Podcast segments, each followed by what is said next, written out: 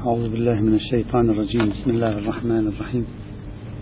الحمد لله رب العالمين والصلاة والسلام على سيدنا ونبينا محمد وعلى آله الطيبين الطاهرين.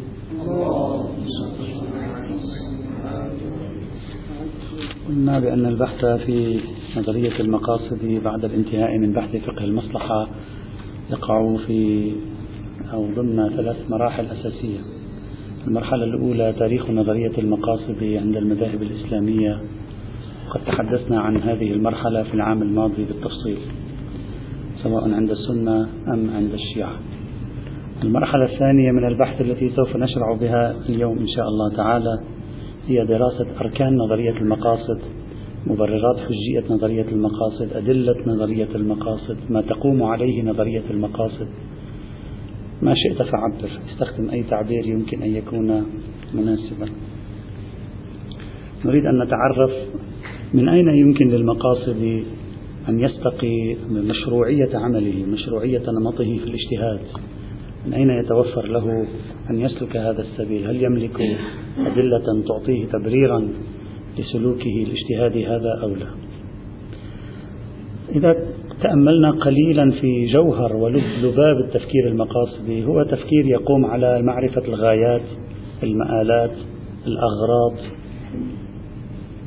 من وراء التشريعات سواء كان من وراء مجموعة من التشريعات أو من وراء هذا التشريع أو ذاك التشريع أو من وراء مجموعة التشريعات برمتها. هكذا هو تفكير المقاصد عندما يقرأ آه، نصا آه، عن النبي صلى الله عليه وعلى آله وسلم يتكلم عن حكم شرعي يحاول هو أن يربطه بشبكة هنا وهناك لكي يعرف ما الذي يراد من وراء هذا الحكم ما الذي يهدفه هذا الحكم. فكأنه دائما مسكون بفكرة أن علي أن أتخطى الشكل الظاهري للرواية إلى شكل أعمق يمثل لب المراد. فنحن لا نبحث عن معاني الألفاظ عند المقاصد فقط بل نبحث نبحث عن المغازي كما يسميها آه، دوستير في نظريته في اللغة المفكر اللغوي المشهور. آه، إذا أنا قلت لك أرجوك أرجوك أرجوك أعطني ماء بسرعة المعنى هو أعطني ماء لكن المغزى ما هو؟ أنني عطشان. المغزى هو شيء أبعد من المعنى شيء خلف ذلك. قد لا تجده آه، لا في الألفاظ ولا في مجرد المعاني. المقاصد هكذا يفكر. عندما يواجه حكما شرعيا يبحث دائما ما الذي يريده هذا الحكم؟ ما الذي يقع وراء هذا الحكم؟ وبالتالي دائما يبحث عن الجذور التي ترجع إليها الأحكام هذه المجموعات من الأحكام أو يرجع إلى المآلات التي تنتهي إليها هذه الأحكام. كما قلنا في العام الماضي هناك قاعدة من من أكبر قواعد الاجتهاد عند أهل السنة اسمها قاعدة المآلات العبرة بالمآلات. أي أن الأشياء العبرة فيها بما تنتج وبما تؤدي إليه لا بشكلها الظاهري فقط. طيب جيد. هذا معناه أن المقاصد إلى حد ما يخرج عن النص عن ظاهر النصوص الفرعية الجزئية. أحيانا يضيق بخروجه النص أحيانا يوسع بخروجه عن النص يوسع النص. لأن المعيار عنده ليس ظواهر النص الأولية فقط بينما المعيار عنده المغزى الغاية الجذر الذي يرجع إليه هذا النص أو يرجع إليه هذا الحكم كما شرحنا سابقا. طيب إذا كنت أنا مقاصدي مثلا وأفكر بهذه الطريقة عندما أواجه حكما شرعيا أفكر ما هو الجذر الذي انبثق منه هذا هذا الحكم الشرعي في هذا النص؟ يعني ما هي العلة؟ فأنا في الحقيقة تفكيري تفكير تعليلي. هذا معنى أن كل نظرية المقاصد تنبني وتقوم على مفهوم التعليل. التعليل المراد من التعليل هنا إرجاع شيء إلى شيء قبله يمثل جذرا له أو إرجاع شيء إلى نتائجه تمثل غاية له هدفا له. فهمية التعليل عند المقاصديين هي جوهر عمل الإنسان المقاصدي. إذا لا يجيد المقاصدي التعليل فهو ليس بمقاصدي هو ظاهري هو مثل المذهب الظاهري. لا يؤمن بالمقاصدية. وإذا يجيد التعليل فهو قادر على أن يصبح إنسانا مقاصديا. الآن كيف نجيد التعليل؟ ما هي قواعد التعليل؟ على ماذا ينبني هذا التعليل؟ هذا ما سوف نبحثه في الدروس القادمة إن شاء الله تعالى. إذا المقاصدية تحويل الأحكام الموجودة في ظاهر النصوص أو بعض الأحكام الموجودة في ظاهر النصوص إلى جذورها وعللها ومداراتها. الشيء الذي عليه تدور هذه الأحكام. فنحرك الأحكام وجودا وعدما سعة وضيقا تبعا لهذا الشيء لا تبعا للشكل الظاهر الموجود في النص. هذا هو معنى أو هذا شكل وجه من الوجوه التي نرى فيها نظرية المقاصد. هذا المدار هو العلة. سواء سميته علة إثباتية كان في في واقعه علة إثباتية أو علة ثبوتية كما سوف يأتي بحث العلة الإثباتية والعلة الثبوتية وتمييزات أمثال ميرزا النائمي في هذا الموضوع. هذا هو الفكرة. طيب. كيف نستطيع أن نكتشف العلة من وراء هذا النص؟ قالوا لا يجوز تلقي الركبان. وورد في الرواية. ما معنى تلقي الركبان؟ يعني قافلة أتت بتجارة لم تدخل بعد إلى المدينة. أنا قبل أن تصل القافلة إلى سوق المدينة أخرج بنفسي إلى القافلة على بعد خمسين كيلومتر أستقبل القافلة أفاوضها على الشراء والبيع. نهى النبي عن تلقي الركبان الحكم الفقهي الموجود في الرسالة العملية؟ لا يجوز تلقي الركبان لكن المقاصدي يذهب إلى التعليل. ما معنى التعليل؟ يعني يقول مدار الحكم ليس تلقي الركبان مداره تعطيل التجارة على التجار في المدينة. ما أنت عندما تذهب إلى هناك ماذا تفعل؟ تسد الطريق. وممكن هذا يورطك في احتكار. فخل التجارة تأتي إلى داخل المدينة ولتعرض البضائع أمام كل التجار والناس فإن في هذا العدل للناس في الشراء والبيع. فهذا معنى التعليل. يعني وراء هذا الحكم نكتة ما هي التي بررت وجوده. لا أن هذا الحكم هو نهاية الطريق وليس وراء عبادان قرية. لا هو هذا بداية الطريق ووراءه قرى وقرى. طيب كيف ما هي المناهج التي تبرر لي أن أخرج من الحكم إلى علته إلى المدار الذي يرتبط به إلى المحرك الذي يحرك هذا الحكم وجودا وعدما ولا أراه في ظاهر النص؟ ما هي القواعد؟ توجد عدة قواعد. نسميها بمناهج التعليل الفقهي. لا مناهج التعليل الكلامي مناهج التعليل الفقهي. أول هذه المناهج التي سنشرع بها الاستقراء. أولها الاستقراء. وهذا البحث في الحقيقة شيق جدا خاصة أنه شبه معدوم في كتاباتنا الأصولية الإمامية. شبه معدوم تنظيرا لا تطبيقا في الفقه تطبيقا في الفقه سنتكلم عنه. تنظيرا ليس هناك باب في كتب أصول الفقه الإمامي حول الاستقراء في الاجتهاد. إلا نادرا جدا كما سوف نشير إن شاء الله تعالى. إذا بحثنا في ما هو مبرر نظرية المقاصد على ماذا تقوم نظرية المقاصد في شرعيتها؟ نظرية المقاصد تقوم في شرعيتها على عقلية التعليل. التعليل من أين يأتي؟ ما هي الأدوات التي تسمح لي بالخروج عن النص نحو علة النص نحو مدار النص نحو شيء؟ ما وراء النص هو الذي يحركه. عندي عدة مناهج. المنهج الأول الاستقراء الآن بحثنا تحت عنوان المنهج الاستقرائي في معرفة الأحكام الشرعية. صارت واضحة الخارطة الآن. الاستقراء له تاريخ طويل في تراث المسلمين. استقراء كما تعرفون له تاريخ طويل في تراث المسلمين. ففي الوقت الذي كان المناطقة يزهدون من الاستقراء قدامى تكلم. يزهدون شيئا ما من الاستقراءات الناقصة. كان علماء الشرعيات يبنون تفكيرهم على الاستقراء. يعني الاستقراء والتقري عند علماء النقليات عموما واضح. العقليون ميالون أكثر إلى ترتيب الأقيسة بلا حاجة إلى جمع الجزئيات ومراكمة الجزئيات ثم بعد ذلك وضع قياس خفي أو عدم قياس خفي بحث آخر. ذهنيتهم كانت بإمكانك أن تكتشف كل أسرار العالم وأنت جالس في زاوية غرفتك. طبعا تشبيه هذا يعني ليس كذلك. أنت جالس في زاوية غرفتك بالتأمل العميق تبدأ باكتشاف نقطة البداية إلى نقطة النهاية. المبدأ والمنتهى. المبدأ والمعاد. ميالون في التفكير المنطقي الإسلامي الأول ميالون إلى إنتاج المعرفة من داخل العقل. بينما الذين اهتموا بالعلوم النقلية من فقهاء من أصوليين من محدثين من مؤرخين من علماء رجال من علماء قرآنيات كانوا أقرب إلى المزاج الاستقرائي عبر التاريخ. مثلا أنت الحديث ونفس القرآن الكريم أيضا. تستخدم فيهما مفردات التواتر والتواتر فيه ذهنية الاستقراء والمراكمات كثيرا. يعني الآلية هي آلية التقري والتجميع للجزئيات وليست آلية الهبوط من الكل إلى الجزء أكثر الاستقراء في كتابات المجتهدين المسلمين الأوائل واضح.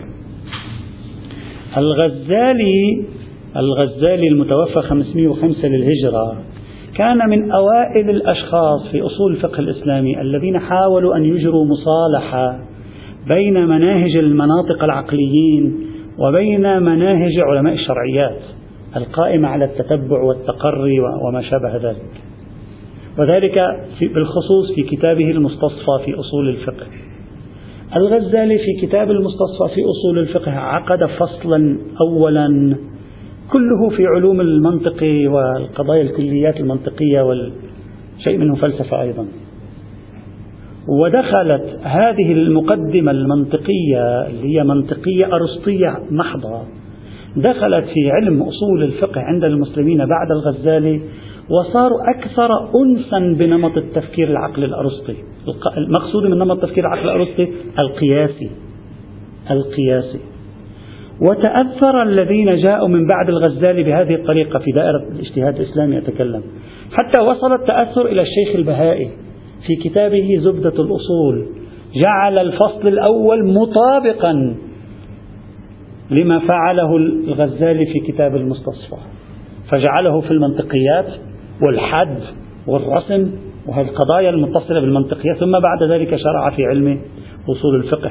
وما كتب بعد ذلك من شروحات وهوامش وتعليقات على زبدة الأصول للشيخ البهائي أيضا تناول مثل هذه الأبحاث. إذا نحن لو نذهب إلى علماء الشرعيات المسلمين بصرف النظر عن الغزالي الأوائل ما تجد هذا المزاج القياسي؟ جماعة تتبعية مثل المؤرخين. يتتبعون يجمعون عشرة شواهد ثم يعطون النتيجة. الذهنية هي ذهنية استقرائية بصرف النظر عن وجه تبرير حجية الاستقراء هل يرجع إلى قياس خفي أو لا يرجع؟ بحث آخر. لكن الذهنية الميدانية هي ذهنية استقرائية. فإذا في الوقت الذي كنا نرى ذهنية العلوم العقلية قياسية كنا نرى أن العلوم النقلية ذهنيتها وأداؤها استقرائي وأن الغزالي قارب بين الذهنية القياسية في المنطق وبين تلك الذهنية الاستقرائية التتبعية التاريخية الاستردادية ما شئت فعبر كما يسمونها اليوم في التراث الشرعي الإسلامي. وهذا واضح. ولذلك يعتقد غير واحد من الباحثين المتأخرين في تاريخ الفكر الإسلامي أن المسلمين كانوا يتهيئون لتأسيس منهج استقراء إسلامي قبل أن يتم إجهاض محاولتهم على يد الأرسطيين القياسيين. غزالي فخر الرازي نصير الدين. يعني كان المسلمون في طريقة تفكيرهم لا يشبهون أصول الفقه اليوم الذي نحن نعرفه. في طريقة تفكيرهم يشبهون طريقة المتتبع التاريخي. وهذا تجده حتى في كتبهم وظل في كتبهم حتى بعد الغزالي مثل الأحناف. إلى القرن الثامن والتاسع ظل هكذا. فإذا أرادوا أن يؤسسوا قاعدة فقهية تتبع الموارد الجزئية فخرجوا بقاعدة. وإذا أرادوا أن يؤسسوا قاعدة أصولية تتبع الموارد الجزئية وخرجوا بقاعدة. لا يأتون بطريقة الكليات ثم يسقطون كل مع كل ثم يركبون أقيسة ثم يصلون في نهاية المطاف إلى نتيجة. ولكن ما حصل مع الغزالي والفخر الرازي ونصير الدين أجهض برأي هؤلاء الباحثين أجهض العقل الاستقرائي الإسلامي. وأدخله في مسار التفكير القياسي الأرسطي إلى أن وصلنا إلى اليوم. خاصة في الوسط الإمامي الذي تبدو عليه الطريقة القياسية أكثر حضورا وقوة في أصول الفقه. وهذا واضح آه، كما هو جلي. تأثير التفكير الاستقرائي إلى يومك هذا ما يزال موجودا بدرجة أو بأخرى. حتى أنك تجده في كلام واضح جلي للسيد محمد باقر الصدر في كتابه المعالم الجديدة للأصول. والسيد باقر الصدر في كتاب المعالم الجديدة للأصول هم يمثل انعكاس تفكيره الاستقرائي هو أيضا استقرائي. وهم يمثل انعكاس التراث الفقهي لا الأصولي عند الشيعة كما سنرى. فقهي وليس الأصولي عند الشيعة. لاحظوا معي السيد باقر الصدر كيف يقارب موضوع دور الاستقراء في الاجتهاد الشرعي. لنعرف أن مسيرة الاستقراء في الاجتهاد الشرعي عند المسلمين ما تزال موجودة إلى اليوم ضعفت أو قويت في هذا المذهب أو في ذاك المذهب في فترة تاريخية دون فترة تاريخية أخرى. سيد باقر الصدر يقول من ألوان الدليل الاستقرائي أن ندرس عددا كبيرا من الأحكام الشرعية فنجد أنها تشترك جميعا في اتجاه واحد. فنكتشف قاعدة عامة في التشريع الإسلامي عن طريقها عن طريق التقري التتبع. ولنذكر على سبيل المثال لهذا الدليل محاولة ذكرها الفقيه الشيخ يوسف البحراني في كتابيه الحدائق والدرر النجفية. يعطي مثال من تراثنا الفقهي. ما يجد مثال أو نص معبر في التراث الأصولي يذهب مباشرة إلى التراث التطبيقي للفقهاء. فيجد أن التراث التطبيقي للفقهاء يعطي شيئا من هذا القبيل. ماذا فعل الشيخ يوسف البحراني؟ قال تستهدف كلام السيد الشهيد تستهدف إثبات قاعدة عامة عن طريق الاستقراء وتلك القاعدة العامة هي القاعدة القائلة بمعذورية الجاهل. الجاهل معذور. قاعدة عامة كل جاهل معذور. من, أين أتيت بها شيخنا البحراني؟ قال أي إن كل جاهل إذا ارتكب خطأ نتيجة لجهله بالحكم الشرعي فلا تترتب على ذلك الخطأ تبعة وقد استدل الفقيه البحراني على هذه القاعدة بحالات كثيرة في الفقه. لا صحيح كلمة كثيرة. أنت الآن رح تتصور أنها كثيرة. لكن السيد الشهيد يذكرها خمسة هي. لكن يعني كثيرة يعني متوفرة. يعني في أي باب واجهنا هذا الموضوع كنا نجد هذه النتيجة. خمسة.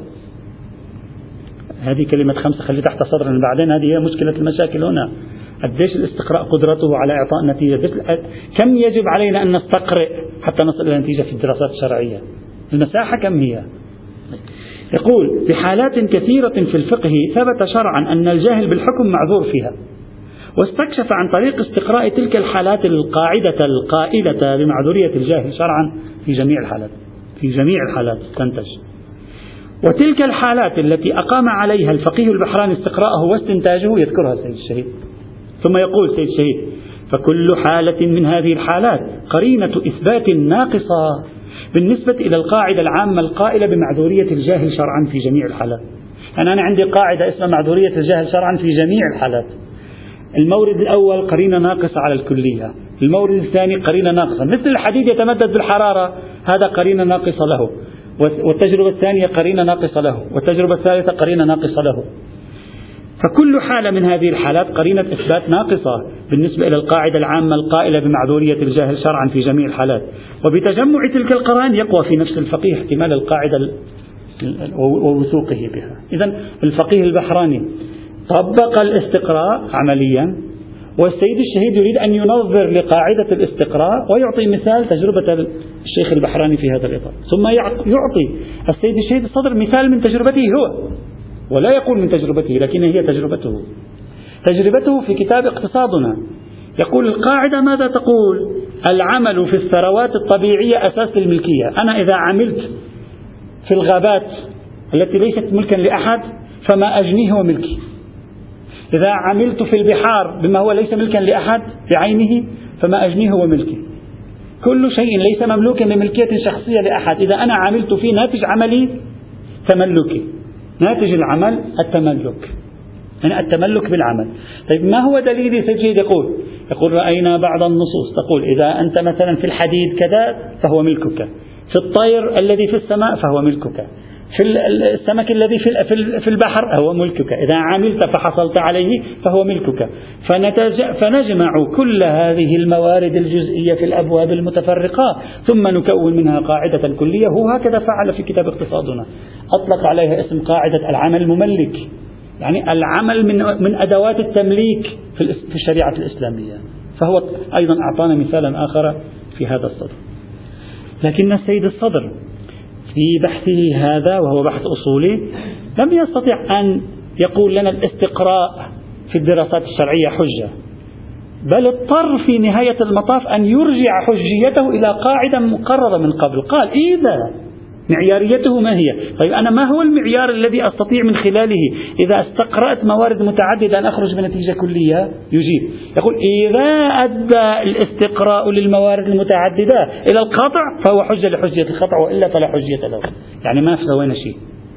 يعني عملا ما فعلنا شيء. ما معنى عملا ما فعلنا شيء؟ بمعنى لم نضع يدنا على قاعدة. لم تعد توجد قاعدة. القاعدة هي حجية القطع في الحقيقة. حجية القطع. إذا هذا الاستقراء ولد لديك قطعا فهو حجة. إذا لم يولد لديك قطعا فهو ليس بحجة. يعني السيد الشهيد رغم ميله إلى هذا التقعيد لكنه عزاه في الحجية إلى كلية حجية القطع.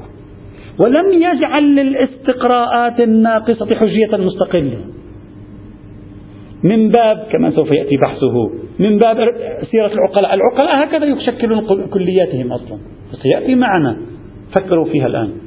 سيأتي معنا هل العقلاء يشكلون كلياتهم في الأمور الحياتية عبر تجميع قرائن متعددة ناقصة أو لا؟ قد واحد يقول هذا طبع العقلاء أصلا. العقلاء ما, ما عنده بالضرورة يجيب لك قياس حتى يبرهن على الشيء.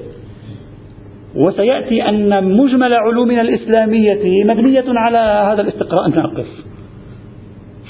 فليكن هذا بناء عقلاء متشرع أن الاستقراءات الناقصة إذا كانت كثيرة ليس لها معارض ممكن أن تولد يقينا أو تولد ظنا غالبا يكون حجة ولو لم يكن يقينا وقطعا في مثل هذه الحال. إذا موضوع المنهج الاستقرائي في التراث الإسلامي موضوع قديم جدا تطبيقا وليس تنظيرا. إلى أن غلب المنهج القياسي في الاجتهاد الأصولي. فتراجع البحث الاستقرائي خاصة في الوسط الإمامي على مستوى التنظير الأصولي يتكلم. لكن في التطبيقات سنرى أن الفقهاء حتى الإمامية مارسوا تطبيقات متعددة للمباحث الاستقرائية. في هذا الإطار طيب. هذا مجرد مقدمة. إذا نأتي الآن إلى جوهر التنازع الذي وقع بين العلماء في حجية الاستقراء في الدراسات الشرعية. في عندنا تنازعين أساسيين عبر التاريخ. في حجية الاستقراء في الدراسات الشرعية. التنازع الأول استقلالية الاستقراء. التنازع الثاني حجية الاستقراء. في أصل الاستقراء معذرة. تنازعان في أصل الاستقراء. التنازع الأول في استقلالية الاستقراء التنازع الثاني في حجية الاستقراء. التنازع الأول قاده الأحناف. الأحناف قالوا لا يوجد شيء اسمه حجية الاستقراء في الدراسات الشرعية لأن هذا الذي تسمونه بالاستقراء ليس سوى قياس. والقياس حجة. فما في شيء جديد ما في ما في أداة استدلالية جديدة أصلا. اسمها الاستقراء تختلف عن القياس. فأرجع الكثير من علماء الأحناف أرجعوا الاستقراء في الشرعيات إلى قياس. فمن يؤمن بحجية القياس من الطبيعي أن يعمل بالاستقراء. ومن لا يؤمن بحجية القياس الفقهي من الطبيعي أن لا يعمل بالاستقراء. كيف؟ قالوا ما أنت عندما تقول أنا عثرت على خمسة موارد عشرة موارد عشرين مورد. الجاهل يكون معذورا فيها. أنت الآن ماذا تريد أن تفعل؟ تريد هذا الحكم الذي وجدته في العشرين مورد. تريد أن تسريه للمئة مورد الأخرى الموجودة في الشريعة اللي هي غير منصوصة في الشريعة. لأنها متشابهة في جامع الجهل. فتعطي حكم المعذورية من العشرين إلى الثمانين بجامع الجهل. وهذا قياس.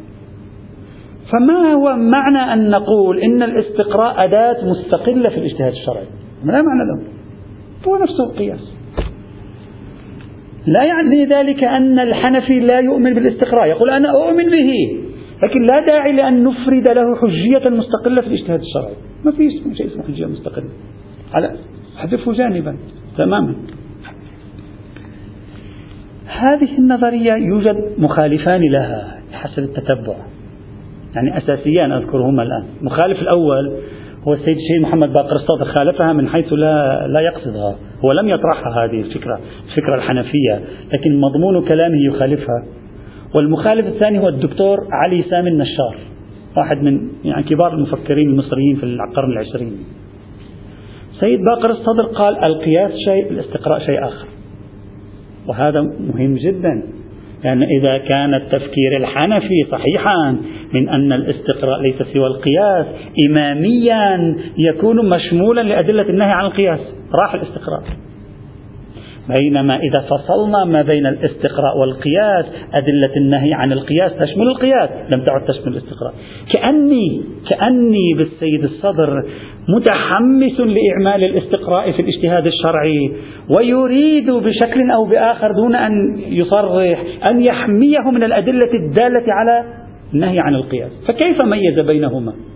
قال في الاستقراء أنت تتتبع جملة من الموارد من مجموع الموارد تستخرج القاعدة فتحصل على قاعدة كلية. في القياس هكذا فهمها سيد الصدر في القياس أنت تأخذ مورد فتقيس موردا آخر عليه. وكأنه يريد أن يقول في القياس لا يوجد كثرة. عنصر الكثرة والمراكمة ليس موجودا في القياس الفقهي. ما نهى عنه أهل البيت. ذاك الانتقال من ألف إلى باء مع عدم وجود عامل الكثرة. هكذا يفهم من السيد الشهيد. يعني بناء السيد الشهيد على هذا. بينما نحن في الاستقراء لا نقوم بالانتقال من ألف إلى باء لنتورط في إشكالية القياس. بل نقوم بمراكمة ألف باء جيم دال هاء إلى آخره لتكوين حالة وثوقية عالية نحصل بها على الاطمئنان بالكلية. مثل أنت تراكب خبر زيد وخبر عمرو وخبر بكر وخبر خالد ليحصل لك يقين بالصدور وتسميه التواتر إذا محاولة السيد الشهيد مخالفة لمحاولة الأحناف الذين قالوا لا استقلالية للمنهج الاستقرائي في الشرعيات. وإنما المنهج الاستقرائي تابع للقياس. هو قال لا الاستقراء شيء والقياس شيء آخر. فسر القياس يعني قلص القياس إلى الانتقال من جزء إلى جزء وأخرج منه الانتقال من مراكمة جزئيات إلى كله.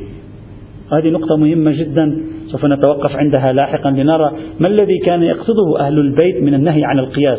هل هذا الذي يقوله السيد شهيد أو ما يشمل حجية الاستقراء أيضا في الدراسات الشرعية؟ كما سوف نرى. هذا المخالف الأول. المخالف الثاني. المخالف الثاني القياس الفقهي.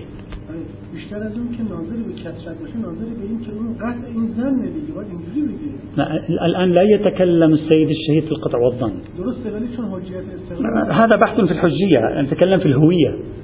يعني نتكلم في موضوع الحجة. الحجية. هذا شيء وذاك شيء آخر. هذا دل الدليل على عدم حجيته. هذا فلنقل لم يدل الدليل على حجيته. فلنقل ذلك. إذا في فرق بينهما. في فرق بين يأتي الدليل على عدم الحجية وبين أن لا يأتي الدليل على الحجية مثلا على الأقل سوف يأتي معنى الانسدادي تنفعه هذه القضية. الانسداديون قالوا كل ظن حجة أخرجوا الظن القياسي.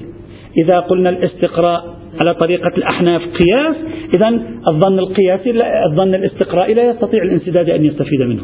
بينما لو فصلنا على طريقة السيد الصدر بين الاستقراء والقياس سيستطيع الانسداد أن يأخذ بحجية الظن في الاستقراء. وهذا باب سوف يفتح حينئذ كما سوف نرى. هذا الوجهة النظر الأولى المخالفة. وجهة النظر الثانية المخالفة ما طرحه الدكتور علي سامي النشار المتوفى سنة 1980 طبعا علي سامي النشار لا أعرف إذا الإخوة يعرفون هذا الاسم. هو من الرموز المعروفة في القرن العشرين في مصر على مستوى التنظير لتطورات العلوم الإسلامية. وهذا الطرح الذي سأنقله عنه الآن موجود في كتابه مناهج البحث عند مفكري الإسلام. عنده كتاب حوالي 400 صفحة اسمه مناهج البحث عند مفكري الإسلام. من الكتب التي أخذت يعني رواجا طبعا عنده كتاب آخر نشأة الفكر الفلسفي في الإسلام. ذاك كتاب أخذ شهرة عظيمة في القرن العشرين. مناهج البحث عند مفكري الإسلام. علي سامي النشار يقول بالعكس. الأحناف قالوا الاستقراء ليس سوى قياس. علي سامي النشار يقول لا بالعكس تماما. أصلا ظهور القياس في تاريخ الاجتهاد الإسلامي تعبير من تعابير تجلي النزعة الاستقرائية. إن هذا يؤكد أن المفكرين المسلمين كانوا يؤمنون بالاستقرار. فهو أحد مصادق الاستقرار اعتبره. لا أنه تمام فكرة يعني علي سامي النشار يعتبر أن المنهج الاستقرائي منهج كلي في الدراسات النقلية عند المسلمين وهذا المنهج الكلي له تطبيقات. أحد تطبيقاته القياس الحنفي. وله تطبيقات أخرى. يلتقي السيد الصدر مع علي سامي النشار في عدم المرادفة بين القياس والاستقراء وبذلك يختلفان معا عن أطروحة الأحناف أو بعض الأحناف الذين قالوا الاستقراء ليس سوى قياس فيأخذ حجيته من حجية القياس. ولكن يختلف السيد الصدر عن علي سامي النشار أن الصدر يباين بينهما بينما علي سامي النشار يجعل النسبة بينهما عموم وخصوص مطلق. فالقياس استقراء فالقياس الفقهي استقراء وليس كل استقراء قياسا. هذا جدل في أصل استقلالية الاستقراء كدليل في عرض دليلية القياس. ولا يهمنا كثيرا الآن. إنما الذي يهمنا هو النزاع في حجية الاستقراء. هل الاستقراء حجة أو ليس بحجة؟ هذا بحث يهمنا جدا في هذا الإطار. هل تستطيع أن تقول لي الاستقراء في الشرعيات حجة أو أن الاستقراء في الشرعيات ليس بحجة؟ علماء المنطق وعلماء التفكير الفلسفي في التراث الإسلامي قسموا الاستقراء إلى تام وإلى ناقص كما نعرف. وقالوا إذا احتوينا تمام الأفراد المستقرأة فهو استقراء تام وينتج يقينا. وإذا لم نستوعب تمام الأفراد فهذا استقراء ناقص وعادة ينتج ظنا وتوجد هنا كلمات إلى ما شاء الله في تفاصيل هذا الموضوع.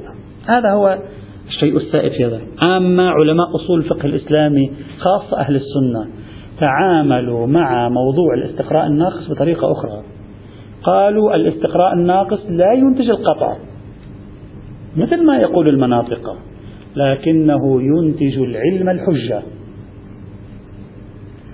فتعاملوا معه تعاملا أصوليا لم يتعاملوا معه تعاملا منطقيا. تعامل منطقي قالوا كما تقولون هو لا ينتج اليقين بالمعنى العلمي الدقيق لكنه ينتج العلم العادي. يعني الناس يحصل لهم علم بالاستقراءات الناقصة. تعبيرنا نحن في علم الأصول يحصل لهم اطمئنان بالاستقراءات الناقصة. إلا إذا واحد هو صار عنده وسواس في الاحتمالات العكسية ما يحصل له اطمئنان ولا في الحالة العادية يحصل له اطمئنان بالاستقراءات الناقصة. ليس كل استقراء ناقص يعني ليس كل واحد جمع لي اثنين ثلاث موارد يسوي لي منها قاعدة لا بشرطها وشروطها. تكثر بحيث لا يوجد مزاحم لا يوجد مانع إلى آخره. فالأصوليون منحوا الحجية والاعتبار العلمي بالمعنى الذي يؤمنون به للعلم على الاستقراءات الناقصة. ولكنهم بالمعنى الفلسفي وافقوا المناطق على أن الاستقراء الناقص لا يفيد إلا الظن وليس عندهم مشكلة. ولذلك ماذا يقول الغزالي؟ يقول إن الاستقراء إن كان تاما رجع إلى النظم الأول وصلح للقطعيات وإن لم يكن تاما لم يصلح إلا للفقهيات لأنه مهما وجد الأكثر يعني طالما وجد الأكثر على نمط على شكل من الأشكال غلب على الظن أن الآخر كذلك. والظن الغالب حجة عندهم. وبالتالي صار الاستقراء حجة. إذا حجية الاستقراء الناقص الآن حجية أصولية ولم تعد حجية منطقية بالنسبة إليهم. طيب. الآن سنبدأ أولا في بحث الاستقراء التام. ثم بعد ذلك الاستقراء الناقص. لنرى هل الاستقراء التام يمكن الاعتماد عليه في الدراسات الشرعية؟ ثم بعد ذلك نرجع إلى الاستقراء الناقص لنرى هل يمكن الاعتماد عليه في الدراسات الشرعية؟ وما هي الأدلة التي يمكن سوقها لإثبات حجية الاستقراء الناقص؟ الاستقراء التام. لا شك ولا ريب إذا كان الاستقراء تاما فهو ينتج يقينا. إلا أن الكلام كل الكلام في أنه هل هو مجرد صيغة لفظية أو هو معطى جديد معطى علمي جديد. الشيخ السبحاني حفظه الله تعالى متابعا أو أو متوافقا لا أدري متابعا متوافقا مع بعض المدارس الحديثة. قال فهذا الاستقراء التام لعبة لفظية. يعني ما في شيء. إذا كان الكلي له خمس مصادق فقط في كل هذا العالم وأنا تتبعت الخمس مصادق بدل أن أقول المصداق الأول يثبت له الحكم باء. المصداق الثاني يثبت له الحكم باء المصداق الثالث يثبت له الحكم باء المصداق الرابع يثبت له الحكم باء والمصداق الخامس يثبت له الحكم باء. بدل أن أقول هذه الجملة الطويلة أخذ عنوان كلي لهذه المصادق الخمسة أسميه ألف أقول ألف ثبت له باء. فليس هناك في الاستقراء التام إضافة معرفية برأيي. هذه ليست سوى تغيير اختصار يعني تنظيم المعرفة بدل أن نتشتت في عشرات المصادق نختصرها في كلمة واحدة وتنتهي القضية. الفقيه إذا استقرأ كل المصادق شو شو يستفيد؟ يعني شو ماذا يريد أن يستفيد؟ ما الفكرة الإضافية التي سيعطيني إياها الاستقراء؟ ما أنا ثبت لي في المورد الأول في المورد الثاني في المورد الثاني الاستقراء متى سينفعني؟ في مورد جديد؟ ما هو لا يوجد مورد جديد لأنه استقراء كامل. في الموارد السابقة ما أنا استقرأتها من قبل وثبتت لي قبل تكون الاستقراء التام. ما الفائدة؟ ليس هناك من فائدة في هذا طبعا هذا الموضوع خلفه جدل منطقي وفلسفي. خلفه جدل. السيد باقر الصدر مثلا في أبحاثه المنطقية في الأس المنطقي الاستقراء يعتبر أن تشكل الاستقراء التام هو تشكل قياسي. يعني هو مركب من مقدمتين. هذه الأفراد هي كل أفراد الحديد. هذه الأفراد تتمدد بالحرارة. كل حديد يتمدد بالحرارة. يعني في الحقيقة شكلت قياس وبالتالي ما نسميه بالاستقراء التام هو عملية قياسية بامتياز فالإشكال عليها بأنها ليس منتجة إشكال على القياس يكون حينئذ. هذا الجدل آه، في الاستقراء التام لا يهمنا كثيرا سواء كان يضيف آه، تقعيدا جديدا أو لا يضيف تقعيدا جديدا. الجدل المهم في الاستقراء التام هل يوجد في الشريعة استقراءات تامة أو لا؟ فيك أنت كفقيه تجيب لي موضوع فيه استقراء تام؟ هل تستطيع أن تأتيني بقاعدة جميع مصادقها في لوح الواقع؟ استطعت أن تستقرئها وتأتي لي بأحكامها ثم تقول لي بعد هذا الاستقراء أنا شكلت قاعدة أو لا؟ إذا الإشكالية الجوهرية في الاستقراء التام في الدراسات الشرعية ليس في الجانب المعرفي. فلنفرض لا يوجد جانب معرفي يوجد جانب تقعيدي كلي. الإشكالية الأساسية هل يوجد له مصداق أو لا يوجد له مصداق؟ هل ثمة مورد فيك تخبرني عن مورد في الفقه؟ تتمكن أنت أن تستقرأ جميع المصادق في استقراء تاما ثم تقول لي القاعدة هكذا. كل جاهل معذور ما نستطيع نجيب فيها استقراء كام تام. العمل سبب للملكية؟ لا نستطيع أن نأتي باستقراء تام. لأن ليس عندنا روايات مثلا تتكلم عن أنني إذا كنت مثلا حفرت تحت الأرض خمسين ألف متر وأخرجت شيء مثلا سيكون ملكي. لا يوجد شيء لأنه لم يكن محل ابتلائهم. لعله تحت الأرض بألف متر آه، العمل لا يملك. لعله. أنا ما عندي استقراء. إذا إشكالية الإشكاليات في الاستقراء التام ولذلك غالبا لا يهتمون به هي إشكالية المصداق إشكالية الجدوى ما في جدوى من وراء هذا البحث وبالتالي علينا أن نجعل بحث الاستقراء التام جانبا لأنه شبه مستحيل أن نتحقق منهم ونذهب إلى بحث الاستقراء الناقص الذي هو العمدة فيما يتعلق بهذا الموضوع أين يقول؟ في مقدمته على كتاب معجم الفقهاء معجم طبقات الفقهاء في المقدمة في الجزء الأول صفحة 162 163 السيد الشهيد الصادر في الأس المنطقي الاستقراء يقول إنتاجه منطقي لكنه لا يثبت ضرورة والتلازم. يعني لا ينفعني في العلوم. لماذا؟ لأنه لا يعطيني علية فلا أستطيع ما دام العلية غير موجودة فما أنتفع بشيء. أما الشيخ السبحاني يقول عاملا أنا شو؟ ما في شيء. يعني تغيير الألفاظ لا أكثر ولا أقل. طبعا وبعض المدارس المنطقية المحدثة عند الفلسفة الغربية أيضا هكذا يقول. استقراءات آه، التامة يعني ليست سوى لعبة لفظية لا, لا, نحصل من خلالها على شيء في هذا السياق. طيب. إذا هل الاستقراء الناقص حجة وهو محل بحثنا أو لا؟ يأتي إن شاء الله تعالى. الحمد لله رب العالمين.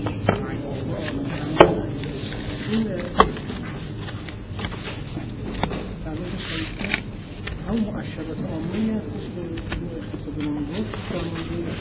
مؤشرات العام. العمل مملك طيب.